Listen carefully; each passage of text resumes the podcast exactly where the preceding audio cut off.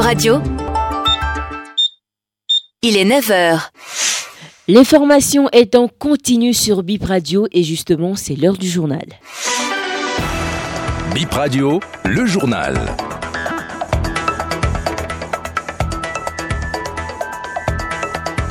Vous êtes les bienvenus dans ce nouveau point de l'actualité sur BIP Radio. Il est 9h au Bénin, 8h en temps universel.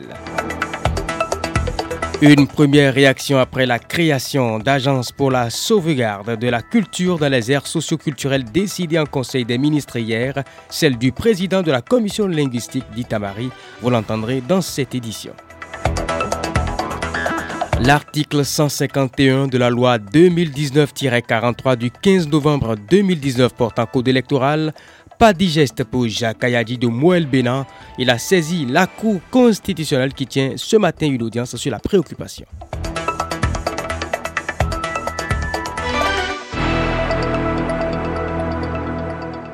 Bonjour, bienvenue dans ce journal. Trois morts calcinés, bilan d'un accident de la route qui s'est produit un peu avant 20h ce mercredi 31 janvier dans la dépression du Guémet arrondissement de Damin.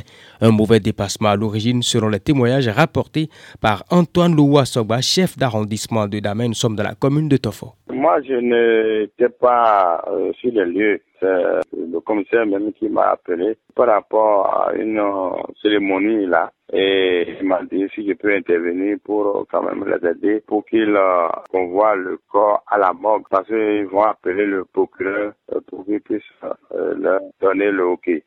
Et comment ça s'est passé? Concrètement Il m'a briefé un peu qu'il y a un camion qui est monté sur l'autre et puis le petit a pris feu et puis trois sont calcinés, je vais dire, et deux sont blessés, on les a envoyés à l'hôpital de zone de Dalada.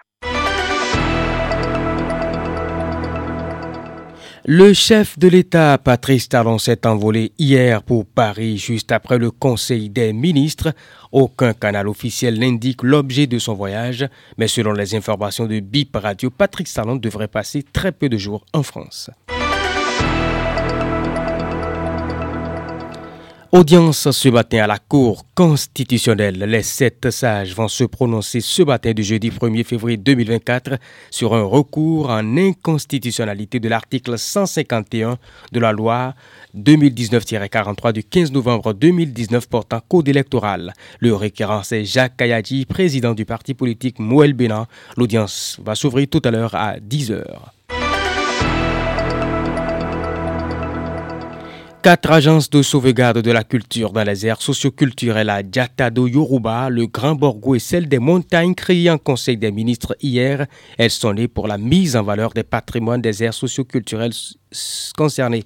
C'est une décision. À saluer réagit Justin Atta, président de la Commission nationale linguistique d'Itamari. C'est une excellente idée. Ça fait quatre espaces culturels qui couvrent tout le territoire national. Et ça, c'est les grands groupes qui constituent, disons, la République du Bénin.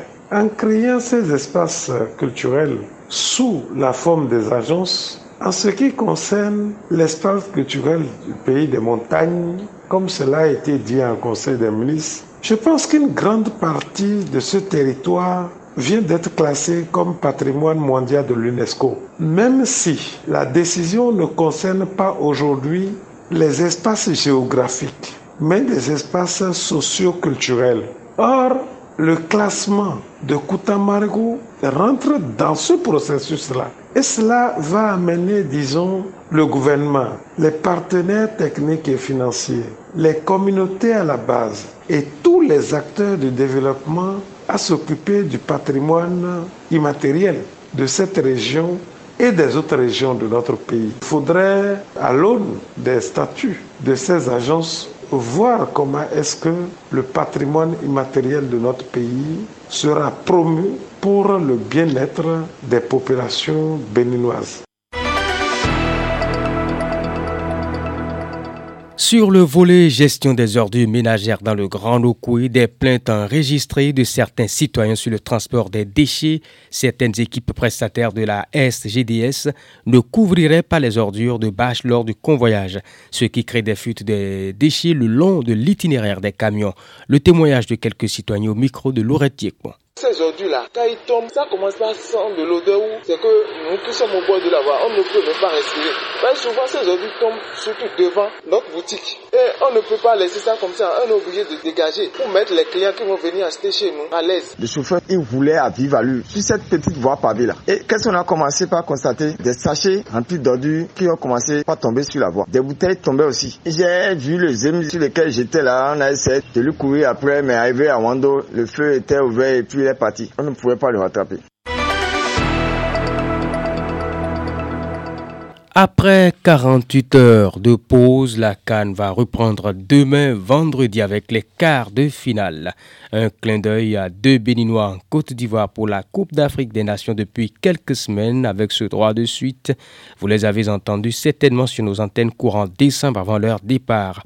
Deux jeunes Béninois qui ont fait 24 jours à vélo pour rallier la Côte d'Ivoire. Ils ont été reçus sur l'émission C'est midi sur la RTI Radio-Télévision ivoirienne. Nous reviendrons sur cette information dans nos prochaines éditions et c'est justement la fin de BIP Info 9h. Mesdames et messieurs, merci de votre attention.